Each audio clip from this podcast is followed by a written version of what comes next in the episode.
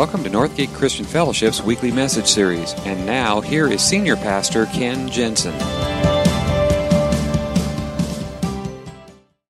So, I want to start by uh, saying good morning. Welcome, everybody, not only in this room, but those in our Vallejo campus.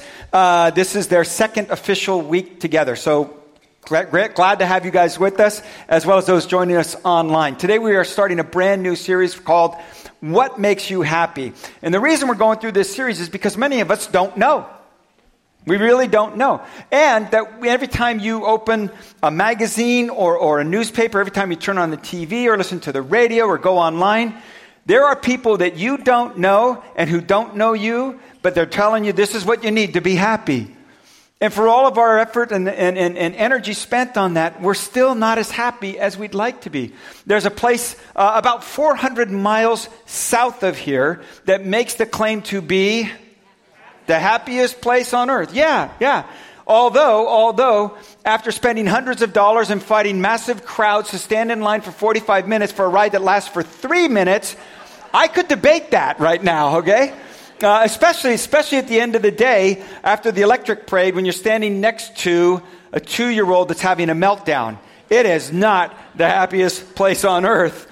Um, we spend lots of time and energy pursuing all of that. But if you're still not happy, if, you're, if you still find something's missing, then, then maybe we don't know the answer to that question. So we're going to, for the next six weeks, look at what makes you happy. And I don't want to talk just about fleeting, temporary, um, kind of a, you know, momentary happiness. What I'm talking about is a deep sense of, of joy and, and well being. In fact, I, I like to give you a definition that we're going to work with. And I'm going to warn you up front, it's a little clunky because there's a lot of words in here, but trying to encapsulate the whole idea. But when we're talking for the next six weeks about happiness, we're talking about the experience of joy, contentment, or positive well being combined with the sense that one's life is good, meaningful, and worthwhile. I know it's a little wordy there, but, but that's kind of the general idea. That's what we want to talk about when we're talking about happiness. Um, a number of years ago now, the president of the uh, American Psychological Association, Martin, Dr. Martin Seligman, um, made an address to, to the, the association. He said, You know, we have spent a great deal of time studying the negative side of things depression, anxiety disorders, all of these other things. Maybe it's time that we start doing a little bit more research into what makes people happy, what makes them thrive, what makes them um, feel good about their life. And so uh, a lot of research has gone in over the number of years since then. And, and there's a lot of great findings that have come out of that. And one of them is this that if you looked at happiness as like a pie, you know, with a pie chart, um, 100% happiness, what they have done after years and years of research is they have discovered that roughly about 10% of our happiness comes from circumstances. Okay? What's funny about that is that's where most of us put our concentration on being happy. If only. If only I had a new job, if only I owned a house in this community, if only I had a new car, a new phone, or whatever it might be.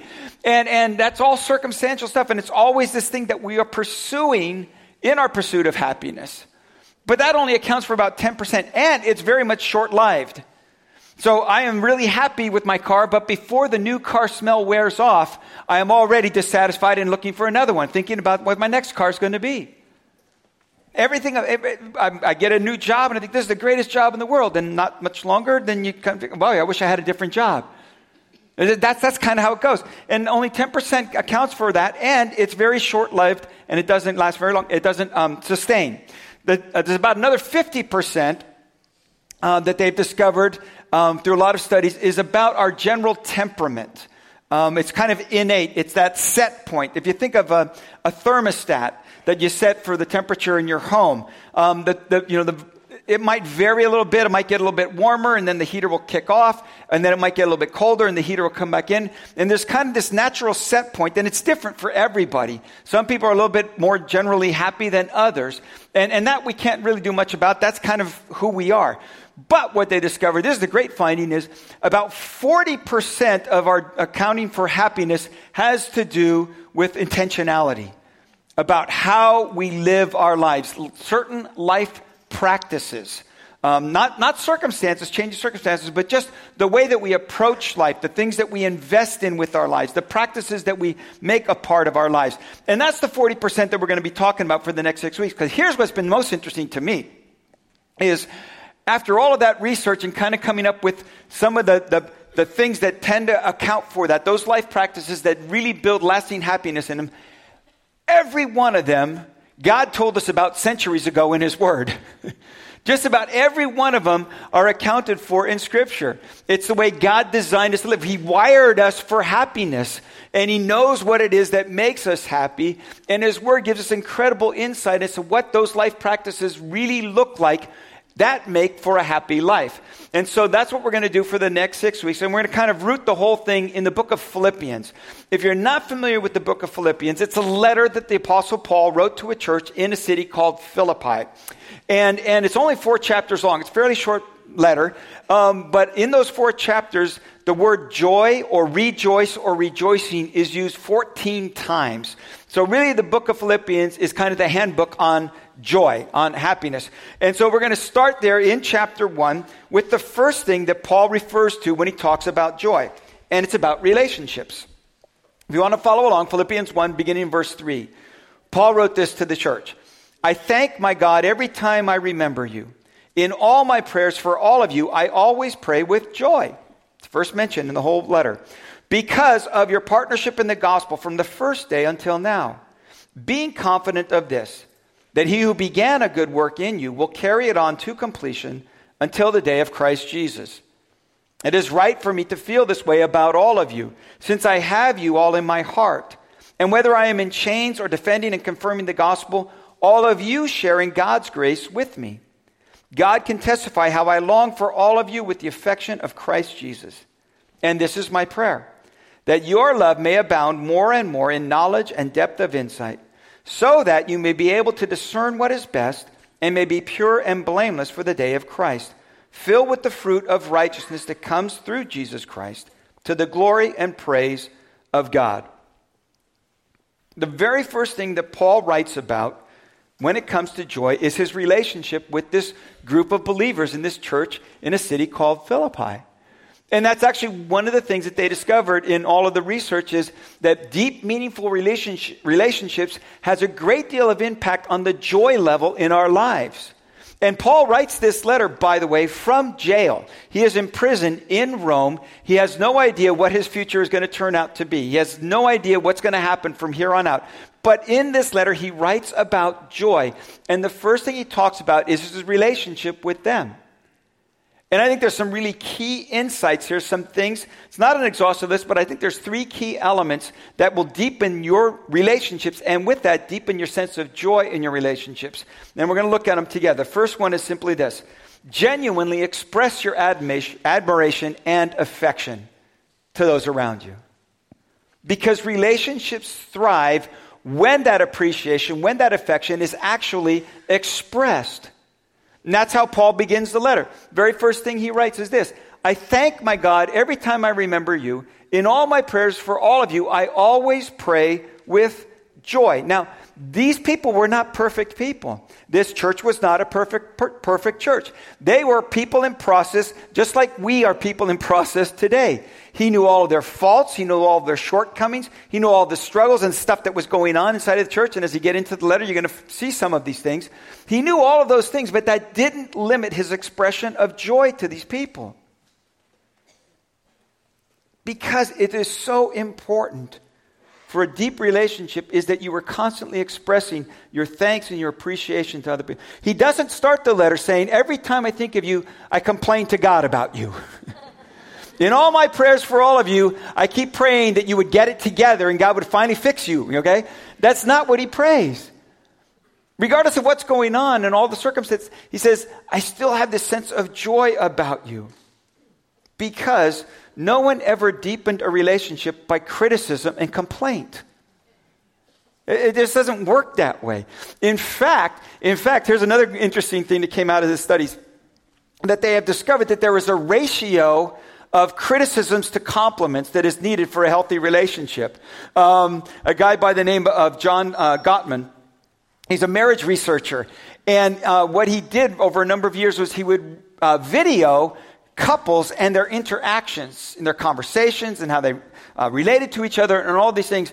And he was able to, by watching these videos and, and over some research over a number of years, came to be able to predict within a 91% accuracy which couples would remain together and which would end up in divorce. And one of the key elements was the complaint to compliment ratio. And here's the magic ratio. Here's the num- magic number. It is five to one. For every criticism, you need at least five compliments. Okay? So many of us in this room, we could improve our relationships just by upping the ratio. I mean, just think about it. next time you are nagging or criticizing or complaining about your spouse or your siblings or your friends, okay? Just remember, every time you criticize, you're going to have to come up with five things that is a compliment and something positive about them. Because that's what makes for good relationships. Relationships grow in that. And Paul, this is genuine from him, by the way. He's not just blowing smoke. He is really genuinely affectionate toward them. In fact, that's what he says. It is right for me to feel this way about all of you since I have you in my heart. Now remember, we just finished this soul keeping series. The heart, that's not about mushy sentimentality, that's about commitment. The heart is the center of, of decision making, it's the center of my will. And what he's saying is, I am so committed to you people, and, and there's such a relationship there because of that commitment that, that it brings out this affection that I have for you. That, by the way, is part of the strategy behind our community groups. Because one of the things that we are finding more and more is that as we grow as a church in terms of Sunday attendance, it becomes all that much important as we grow bigger that we grow smaller at the same time. And that's what happens in our community groups. And if you're not in a community group, every time we start a new series, we tell people this is a great chance to step in, to jump into a group, and, and give a group, just give it a test drive for the next six weeks over this series. And because what you're going to do is you're going to build some relationships, you're going to get to know some people, you're going to learn together, you're going to interact with each other, you're going to pray for each other, you're going to hold each other accountable, you are going to grow together. Now, let me say something. I know it's a little bit artificial. And you might get into a group and you just may not find a connection there. And that's okay. Don't give up on community groups. Just find another one. We'll help you get into another one. Just keep trying until you find one that really fits you. But it is so important, not only for personal relationships, but for your own spiritual growth, that you have that kind of connection. And the heart of their connection, Paul's connection with them, was the grace of God. He says, God can testify how I long for all of you with the affection of Christ Jesus. See, it's one thing to talk about grace, it's another thing to have to live it with other people. But it's in the living that you truly discover what it is. And, and, what Paul is in essence saying is because of my relationship with God and his affection for me and his grace shown to me, that spills out into my relationships with you. This is the thing that we have in common.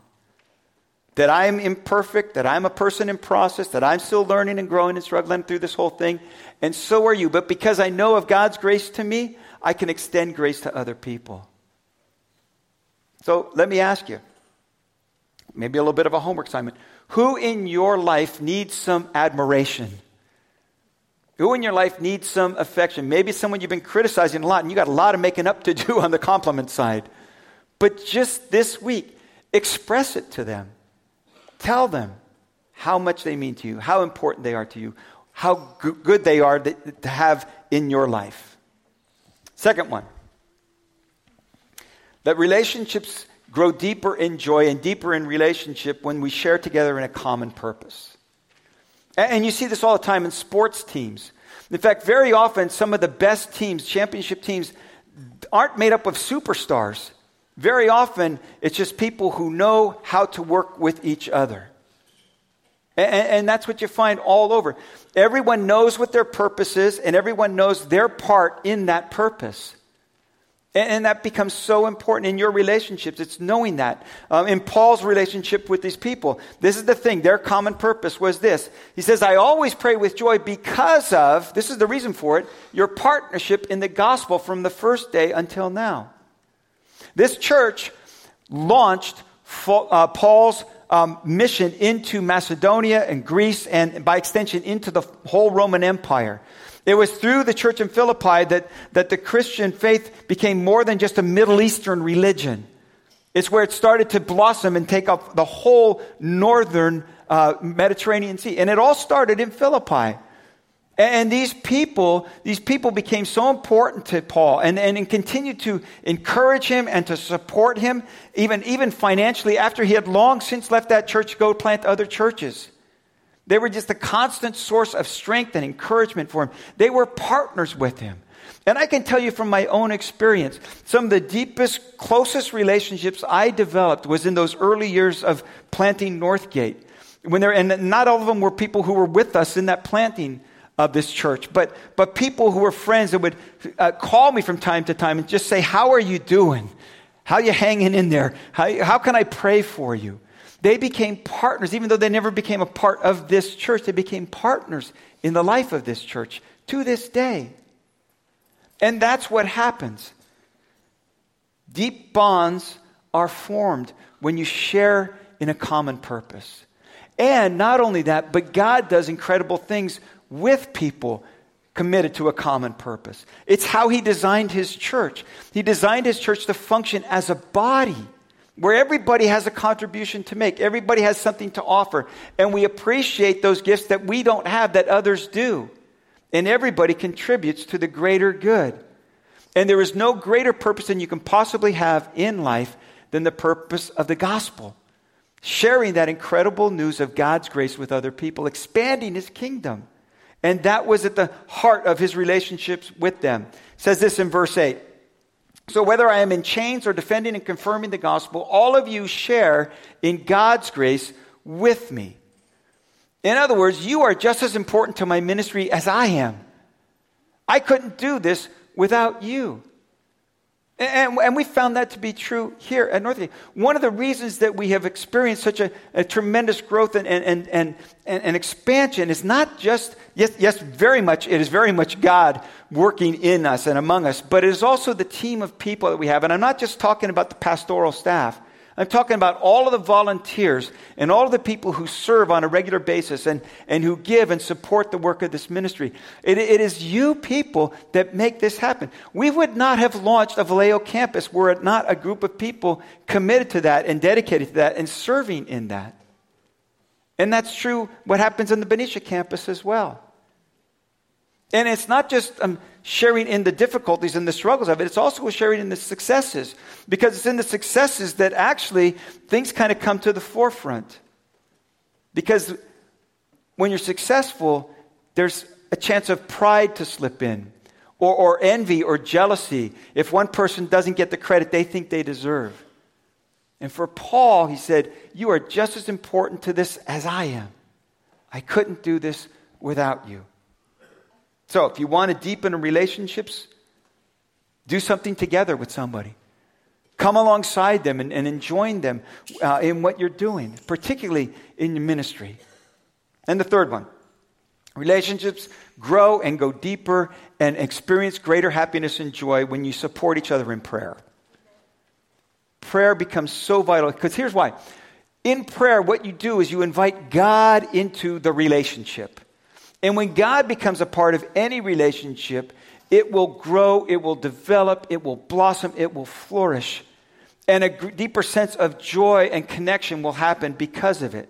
Because in prayer, what you're doing is you are wanting and believing and expecting the best for someone else.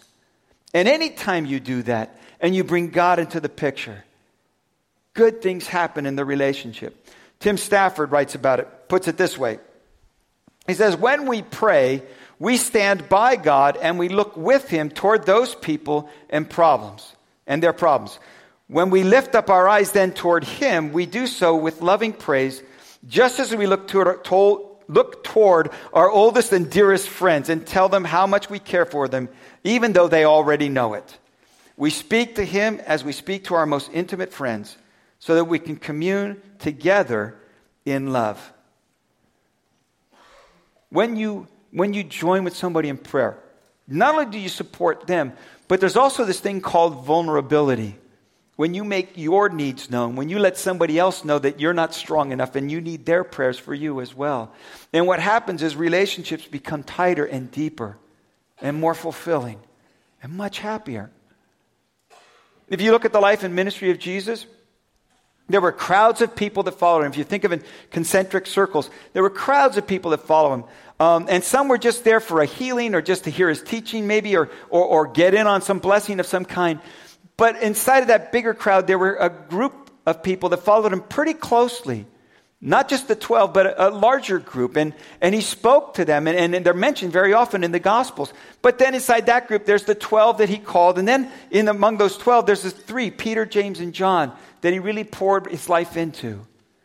And, and the thing in our culture, I think, is we have a lot of acquaintances, a lot of crowd, and very few close friends. And that kind of closeness happens when you compliment and affirm and admire each other, when you, when you come alongside each other for a task or for a purpose, and when you support each other in prayer. And look at the nature of Paul's prayer here. Look at what he prays. This is my prayer that your love may abound more and more in knowledge and depth of insight, so that you may be able to discern what is best and may be pure and blameless for the day of Christ. Now, what I want you to see is the most important thing where he starts the whole prayer is that your love may abound more and more. That your love may abound more and more in knowledge and depth of insight. In other words, in other words, that you might truly understand what it is and what it means to love someone. Because we spend a lot of time on the knowledge and depth of insight part. And, and I think sometimes we love knowing much more than we know loving. And he says, no, the purpose of the knowledge is that your love may abound more and more.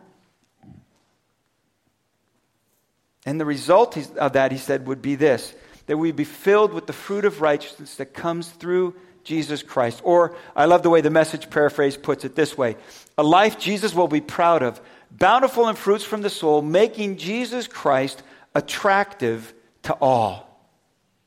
What if? What if the church was known for its relationships? What if the reputation that the church had was a reputation of joy, of caring, of, of deep personal relationships. And, and, and instead of being known for what we are against, knowing who we are for. What if, what if the church actually became the happiest place on earth? I think that's what God intended for His church. It's what He intended for you, it's what He intended for me. Would you bow your heads with me?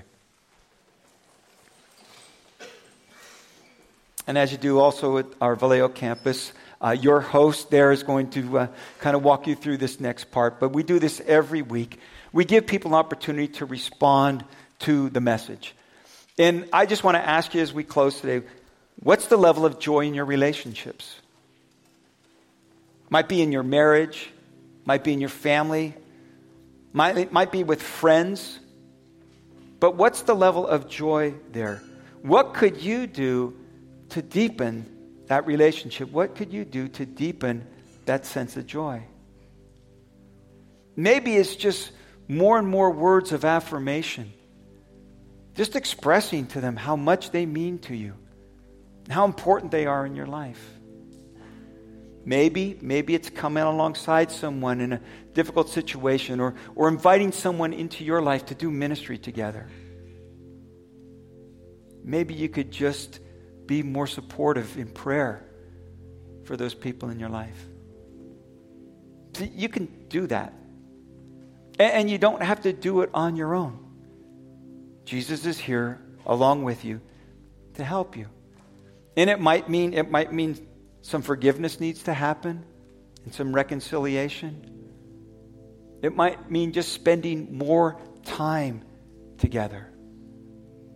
But whatever it is, if you would today make a decision about that and just simply say, God, I want to go deeper in my relationships. I don't have many close friends, and, or maybe the close friends that I have struggling right now. I want to be a part of their life, part of what you're doing in their life. And I can't do that on my own. If there's any way that I could pray for you and your relationships this morning, would you just let me know by raising your hand and just holding it up there. And as you do, also look up, catch my eye, because I want to acknowledge you and let you know I'm praying with you and for you. Yeah. Yeah. Yeah. Yes. Yeah. Yeah.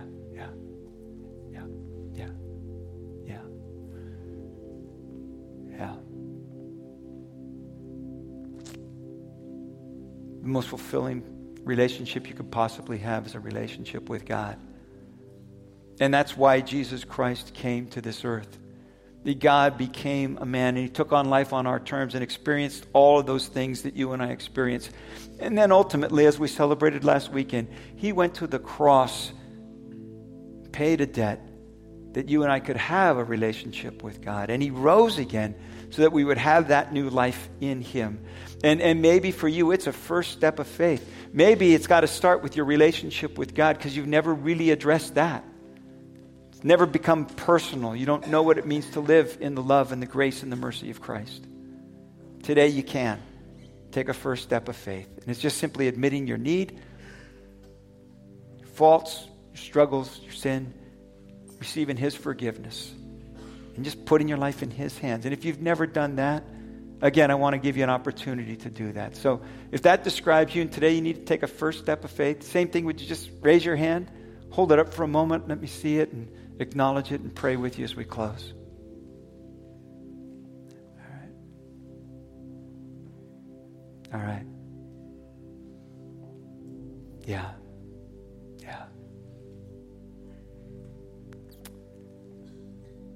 Just join me in this prayer and that's a first time decision or just one more area of my life that I'm turning over to God, it's really pretty much the same. Lord, here we are with our faults, with our struggles and imperfections. We know we can't do this life on our own. So today we come to you and we ask, Lord, for your forgiveness. We're putting our lives in your hands. We are asking for you to work in our relationships that we might grow deeper in our relationship with you and deeper in our relationship with each other. That you wired us for this, and you know it's what we needed, and you give it to us freely as your grace. And so today, by just raising our hands, we're saying, Me too. Me too. I need you. Bring your mercy and your grace to bear on our lives. We pray in Jesus' name. Amen.